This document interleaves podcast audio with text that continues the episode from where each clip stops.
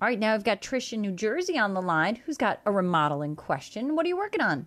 I have a wall that goes between the kitchen and there's a set of steps that go down to the basement. Okay. My question is that it's also a bearing wall.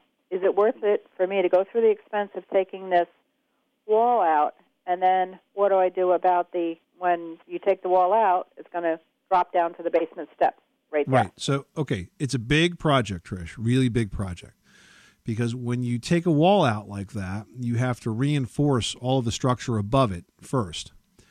And if as you build the reinforcement, then you take the wall out, you reassemble it with different types of structural members like laminated beams, for example, that, that run that span and allow you to have that sort of open space. Now, you, you raise another good question like, okay, what happens to the basement stair?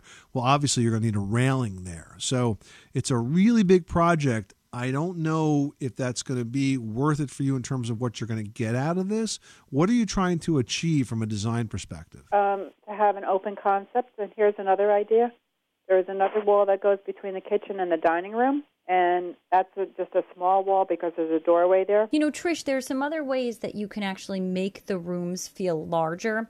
You know, considering I don't know the exact floor plan or you know the situation of the space but if you've got some windows in say your dining room on the wall opposite it why not put a really large mirror over perhaps you know a service area or some sort of great storage cabinet because the mirror will sort of help bounce the light around and open up the space and make it feel larger.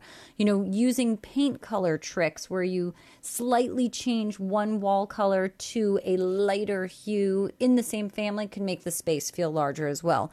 Mirrors really a huge help. I'm not talking about mirroring an entire wall, but I am talking about perhaps, you know, some strategically placed, really decorative mirrors will do the trick as well.